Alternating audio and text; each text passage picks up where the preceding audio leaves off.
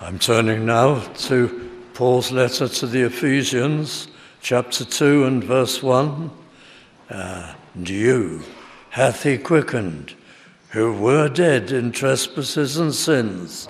And verse 2 Wherein in time past he walked according to the course of this world, according to the prince of the power of the air, the spirit that now worketh in the children of disobedience and our subject is becoming spiritually alive.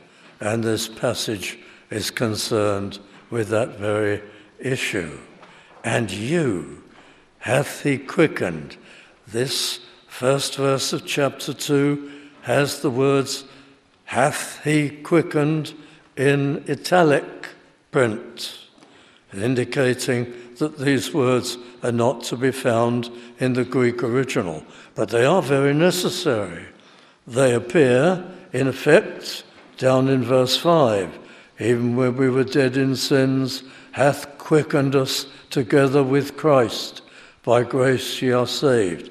And to make sense of a very long sentence in the original, the translators have brought that uh, phrase forward into verse 1 so that we get the subject clearly in our English language manner at the very beginning. And you hath he quickened or brought to life who were dead in trespasses and sins. It's about the inert, lifeless soul. Or the walking dead, you may say. That's how the preachers of years ago used to describe all of us before conversion walking dead. Now the phrase has been taken over to entitle various uh, fictional things, but uh, it actually comes from the world of preachers, the walking dead. And you hath he brought to life who were dead in trespasses and sins. A deliberate contradiction. And you, well, you always were alive. And yet we view you, says the apostle, as being dead. Because while physically alive, without Christ, without having ever come to Him and trusted in Him and depended upon Him and found Him in a personal way. Without that, while we are physically alive, we are spiritually dead. Of course, the soul is never entirely dead, but it may be dormant, not functioning, inert, as good as dead in practice, and so it's fair to describe it as dead. And you, says the Apostle Paul to the Ephesians, the Ephesian church, and you have been brought to life who were dead. In what way dead? Well, spiritually dead in trespasses and sins. The word translated trespasses has to do with swerving aside. You, who were dead, having swerved aside. It's a way of describing the status of a rebel. You were in rebellion against God. You swerved or turned aside from him.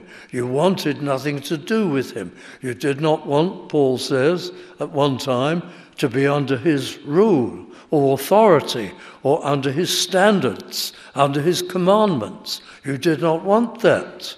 You turned aside so as to have nothing to do with him and to rebel against him. So the word trespasses actually conveys to our mind a state of rebellion. And the word sins has to do with missing the mark missing the standard, the actual offences committed against God, which we have committed. So it's a twofold thing. We are spiritually dead because of our rebellion against God and because of our thoughts, words, and deeds that are contrary to His holy standards and His commandments.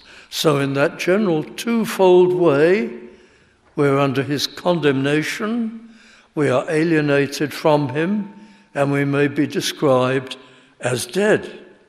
And the way the apostle uses these terms in this passage, it's fair to say he describes the spiritually dead or the walking dead as if it's an ethnic group. He seems to use the term in that way, and you see it more and more as you go through these passages and these sentences that uh, we are those who belong to this world. And the end of verse 3 we are by nature, by constitution, the children of wrath or we were, even as others. He seems to regard if us, if we're spiritually dead, almost like an ethnic group. And that's right. And then he describes exactly what we do. So, this is the subject which is before us. If we've never been converted, spiritually speaking, we're corpses. I hope it isn't offensive or distasteful to you to describe the unconverted condition in this way, but we are. You may be fit and strong. You may have unusual athletic ability. You may be very flexible and fluent in your movements and quick in your reactions. Maybe everything can be said for you in your favor physically, but viewed as God views you spiritually, you're a corpse. There's no action, no reaction concerning you at all. The dead, dear friends. I'm sure many, many of you have seen somebody who has died. And I don't want to trample on uh, any uh, special or sensitive memories. But you know what characterizes someone who's departed when there's just a still body left. The dead are silent. There's absolutely no prospect of that dead person addressing you. That's finished. That's all over. The dead are silent. What a description of us spiritually. You're silent spiritually. Nothing passes from you. Knows as though no word can pass your lips. Completely silent. You never pray. You never speak about the soul or spiritual things. Why, you can't. You've nothing to say.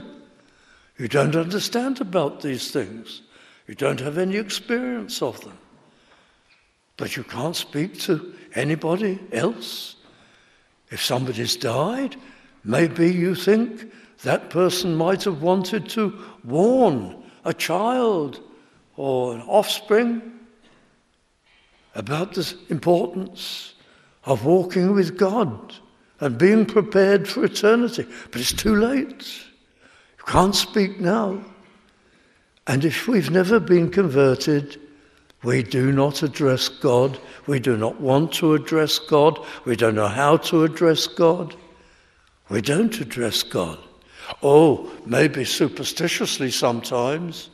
You may be very afraid of something and have a very great need. And you may just blurt out a prayer to God help me to have this or to do that. But it's more a superstitious kind of thing. You don't know Him. You've never proved him. You don't relate to him. You don't know how to ask him. Have no assurance that he's there and that he hears and that he's even interested in you. You're spiritual corpse. That's the reality without conversion. And then naturally, the dead cannot hear. The dead person is unhearing. You cannot say, Oh, I never had time or opportunity to tell you this, but I always wanted you to be wasting your breath to address somebody who died. They can't hear. They've gone, completely deaf. And that describes you and I if we're unconverted. We're deaf to all the calls of God. When Christ says, Come unto me, all ye that labour and are heavy laden, and I will give you rest. All the invitations of Christ, the calls to our soul, we haven't heard any of them because we're like a corpse. We can't hear. We can't hear. We can't understand anything. Our minds are closed. Somebody there is talking about forgiveness and how through Christ we can know forgiveness, a new life and a new beginning. And we can have union with God and we can be set on the heavenly road. We're not hearing it, it's just talk. It doesn't sink in. We don't understand it. We're spiritual corpses. We don't hear anything. That's the state and condition we're in spiritually if we're not converted. There was a time when I was a youngster and I thought that this question of faith and conversion and Christianity was all nonsense and absurd and imagined and so on. Didn't mean anything to me. Just nonsense. I couldn't hear. It didn't register. It wasn't important to me. I was deaf. And yet I thought I was the liberated one. I was the one in charge of my own life, my own destiny. I knew what I was doing. Those Christians that I knew, relying on a God, that's pathetic. They want to get out of that and get a life and live it. I didn't realize I was the one who was half alive because spiritually I was a corpse and I couldn't hear anything from God. Is that our state and condition? We don't realize how much we've lost, how much we miss, how much we lack by not being a child of God and knowing Him and walking with Him. And then it's obvious to say it, friends, but the dead have no desire. That person is dead. It's a lifeless body. He, she cannot any longer in the body desire anything, cannot feel any aspiration, any longing, look forward to anything in the body? Not possible. The body's dead. And that's like us if we're unconverted. Someone talks of heaven. What's that? That's a myth. I'm not capable of looking forward to heaven. I can't feel like that. I can't look into eternity and into the future. I can't look into my future life and say, Christ is my Saviour and my guide, and He will lead me, and He will help me, and He will prepare me and strengthen me, and hear my prayers, and He will grant me the privilege of being used by Him and of some purpose and value to Him. I can't look ahead, desire anything. I'm dead spiritually. That's our state and condition, unconverted, no desire. The dead cannot enjoy companionship. There's no touch. You can hold the hand, be a strange thing to do. There's no feeling. You can't interact with any emotional, s- sentimental connection. The dead body is completely insensitive and has absolutely no pleasure, no feeling, no anything. And if I'm unconverted, that's me. I take no pleasure in the living God, in His work, in His plans. If somebody says, Come to a Bible study, learn the deep things of God, learn about the ways of God and the ways of Christ, I've no interest in that. I'm spiritually dead. I'm not capable of any pleasure or any joy or any deep happiness. I depend on things in the world. My happiness comes from things I possess, things I can have, things I can revel in, experiences and sensations I can have. I can't enjoy any of the highest things of life. I have no communion with God and no knowledge of Him and His plans. I'm in every sense a corpse. And of course, I've no future. Is that our condition? Dead? And you hath he brought to life who were dead because of rebellion and offences against God, no life in the soul, under the condemnation of God. And of course, and this is a terrible thought, the corpse cannot change its mind. The corpse cannot decide, I'm getting up today. I'm going to reassociate with my family and friends. I'm going to my house. I miss it. On my place of business, and all my work colleagues, and my friends, and the sights that I love, and the things that I see. I'm changing my mind about this business of death. He can't. He's dead. He can't change his mind. And we are dead spiritually. We cannot change our state and condition. Or put it a better way, we will not change our state and condition.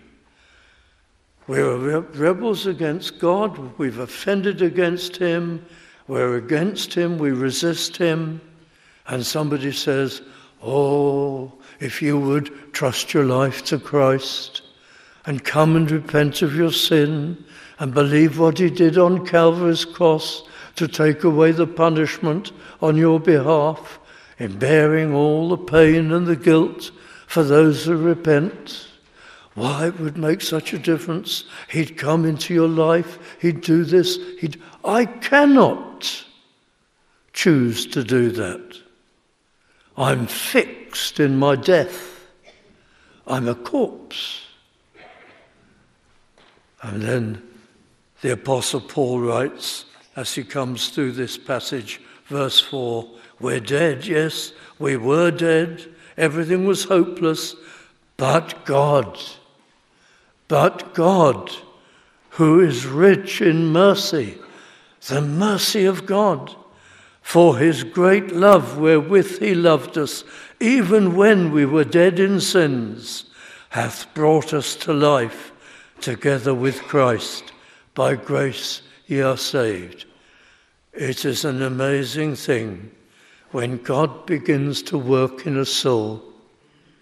But God, in His love, is determined to save from death, spiritual death, millions and millions of people, and to work in these seemingly dead hearts that will not have Him and there's a stir and a dawning of light. And suddenly a shaft of light comes through right into your mind and your understanding. But God is there. And Almighty God is true. And I am a created being, made by Him. And I am a lost sinner, yet He is a God of love. And I need Him. And I begin to hear more and more that God Himself in Christ, remember, God is three persons, one Godhead, and one glorious member of the Godhead.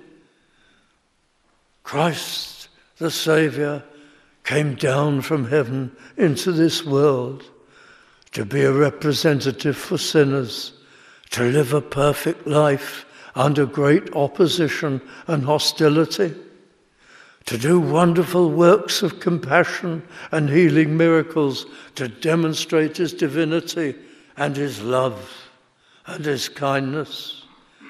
And then he died on Calvary. I've mentioned it already to take the punishment of sin for all who would repent.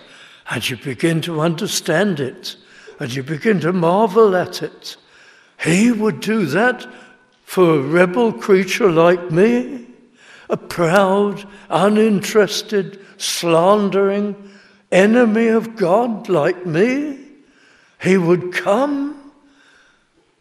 Almighty God would come Himself and assume a human body and die for a creature like me.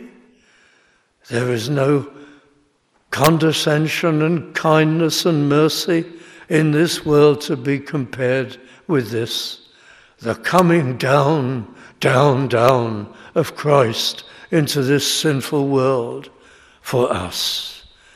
And it begins to register. And it stops us in our tracks. And then, by the work of the Holy Spirit, we feel so deeply our wretchedness and our sinfulness and our need. And we cry to Him for forgiveness. And we can see in our mind's eye all the kind of people we are and all we've done and all our deceit and all our selfishness and all our sin of every kind. Lord, forgive me, cleanse me, we say. And we trust in Christ and hand over our lives to Him. Even when we were dead in sins, hath quickened us, brought us to life with Christ. And verse 6 hath raised us up together, not, not talking yet about the resurrection, but our being raised up, just as He was raised up from the dead, raised up from our old lives and made us sit together in heavenly places in Christ Jesus. What does that language mean? When I come to Christ, I'm a citizen of heaven. I'm on the way home. I'm under the leading and the guidance of Christ, and I have my place, my mansion on high and I'm made to sit together in heavenly places in Christ Jesus. And then verse 8, because I must begin, draw to conclusion, for by grace are ye saved. That grace means undeserved mercy and kindness of God. By grace are ye saved through faith. Faith means you reach out to God as the result of His working in your heart and you repent and you trust in Him. And that not of yourselves, it is the gift of God. Oh, if only there were friends here tonight, and that dawning light comes, and that stirring in the heart, and the Holy Spirit is at work, and you feel your need, so that you come to Him and ask Him for life and yield yourself to him. We are his workmanship, says the Apostle Paul. I read verse 13. But now, he says to the Ephesians, now in Christ Jesus, ye who sometimes were far off are made nigh by the blood of Christ. He suffered and died in our place. If we believe in him, he took away our sin and this brings us near to God to find union with Him, for He is our peace. Oh, friends, the unbelief in the human heart. It's a strange, strange thing, this, that God has put an instinct into every one of us whereby we know in our innermost hearts that we are created by God and that He is there. And we know it. We have an instinct for God. And we have an instinct for eternity. The Bible says so. And we know there's another life. And after death, we go before God. And after death, what does the future hold? Banishment from God or being with Him in His glorious presence everlastingly? These are basic instincts. And yet, for so many of us, what we do is try our utmost to suppress them and drive them away and oppose them and reason against them and convince ourselves there is no God. Everything is a gigantic accident. All the wonder that we see around us and the complexity. Ourselves, human beings, and our very existence and emotions and thoughts and powers, nothing is designed, even though it looks as if it's designed. Nothing has been created in an orderly manner, even though it all looks like that. We convince ourselves it's a gigantic accident, a series of events that can be explained entirely in rationalistic terms. And we push God away all our lives. What a contradiction we are. That's the result of rebellion and sin and the state it's brought us to as a, as a race, the human race, and as individuals. I don't want to try your patience and prolong matters unnecessarily this evening, but over this Christmas period, I see that, and I've heard from several people, that there's been a kind of uh, resurrection of the uh, uh, protests against the Bible and the Christian faith, particularly aimed at the virgin birth of Christ. And uh, one very popular video by the late uh, Christopher Hitchens has been doing the rounds, and attention has been drawn to it all over again, where in his uh, inimitable, fast talking, uh, because he was a brilliant man in many ways, in, the, in this fast talking manner, he trenchantly uh, gets rid of the virgin birth of Christ and opposes it. Well, I remember reading him on this years ago when I read several of his works, and I've seen uh, quite a lot of those videos. Just wanted to say one or two things in particular.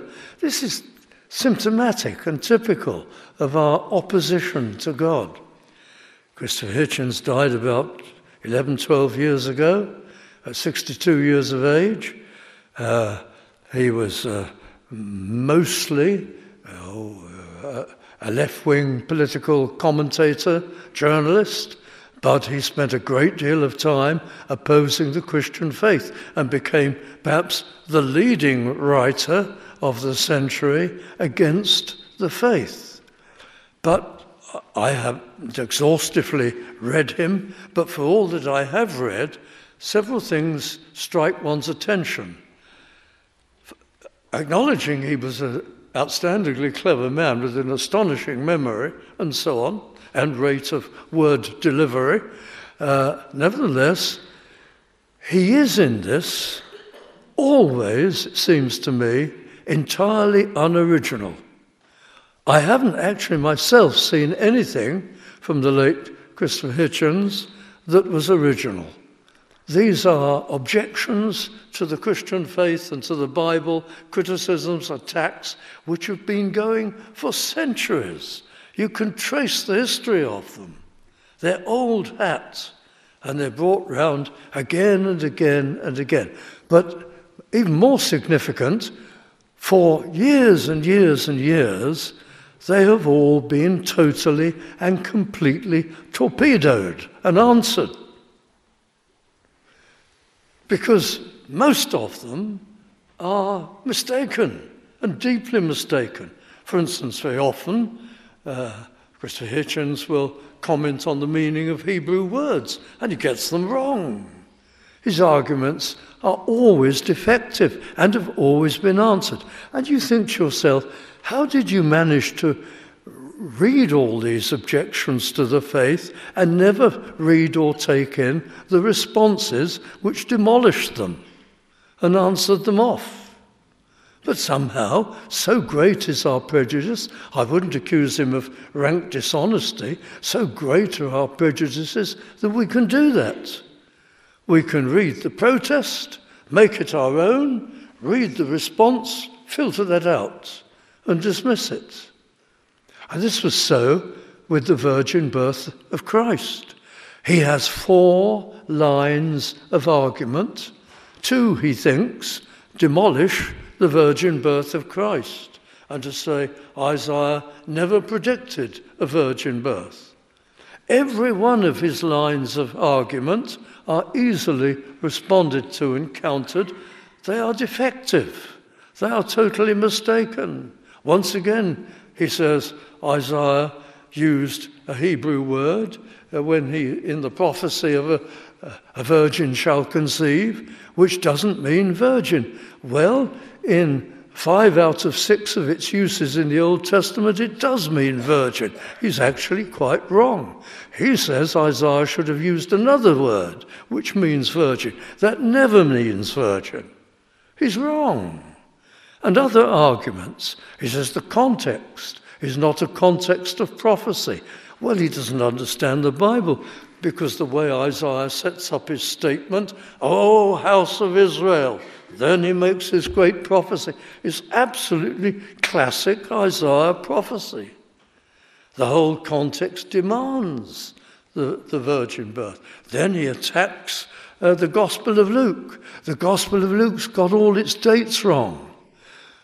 Cyrenius, to use the Greek version of the name, was never governor of Syria at the time that he would have to have been if the record of Luke was correct. But the, according to secular history, what's the secular history? Josephus, of all people, who in that period of history is astonishingly inaccurate and muddled and mixed up. And that is promoted above the authority of the Gospel of Luke. It's nonsense. But when it's spoken from a platform, his technique, Christopher Hitchens, he speaks like a machine gun. You probably heard him. He's very fast. He's, a, uh, as I said, highly intelligent man. And it sounds so authoritative. And as you listen to it, you haven't got time to think. This, was the, this was the uh, technique of uh, the famous trade union leaders of the 50s and the 60s. Speak fast. And they cultivated it. They went like machine guns the, as they argued from the stump and on their uh, soapboxes and platforms. And he does that sort of thing, but with a much more refined accent than they had. And uh, people don't have time to reflect and to think and to analyze. But it's mistaken deeply. Now, I only mention all this because classic and typical of uh, the uh, prejudice against God which develops in the human heart. Beware, dear friends, of these things. And I come back to the point of this passage. Without conversion, we're in every sense like corpses, and you hath he brought to life. May you find life in Christ, so that by his power he changes you. You think differently. You feel differently. You have a love for Him. You understand the things of God. You know you're His. You relate to Him. He actually changes you too in your within your power over sin. He makes you a different person, a better person. Oh, that you find him and get that great river of evidence flowing through your own life so that you can say, He has changed me. He has touched my life. He has made me his own. That's the message of Ephesians 2. And you hath he quickened, brought to life. Pray to him. May God move in your heart. Pray to him for life, that you'll be not just physically alive for the time being, but spiritually alive and moving toward heaven. Let's pray together.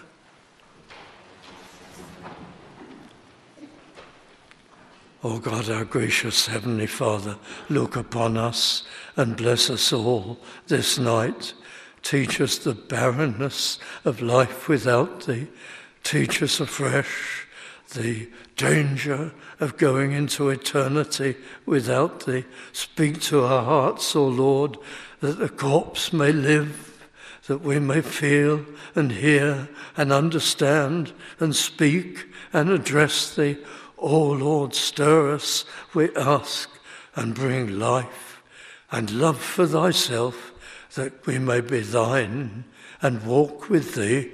We ask it in the name of our Saviour, for his sake. Amen.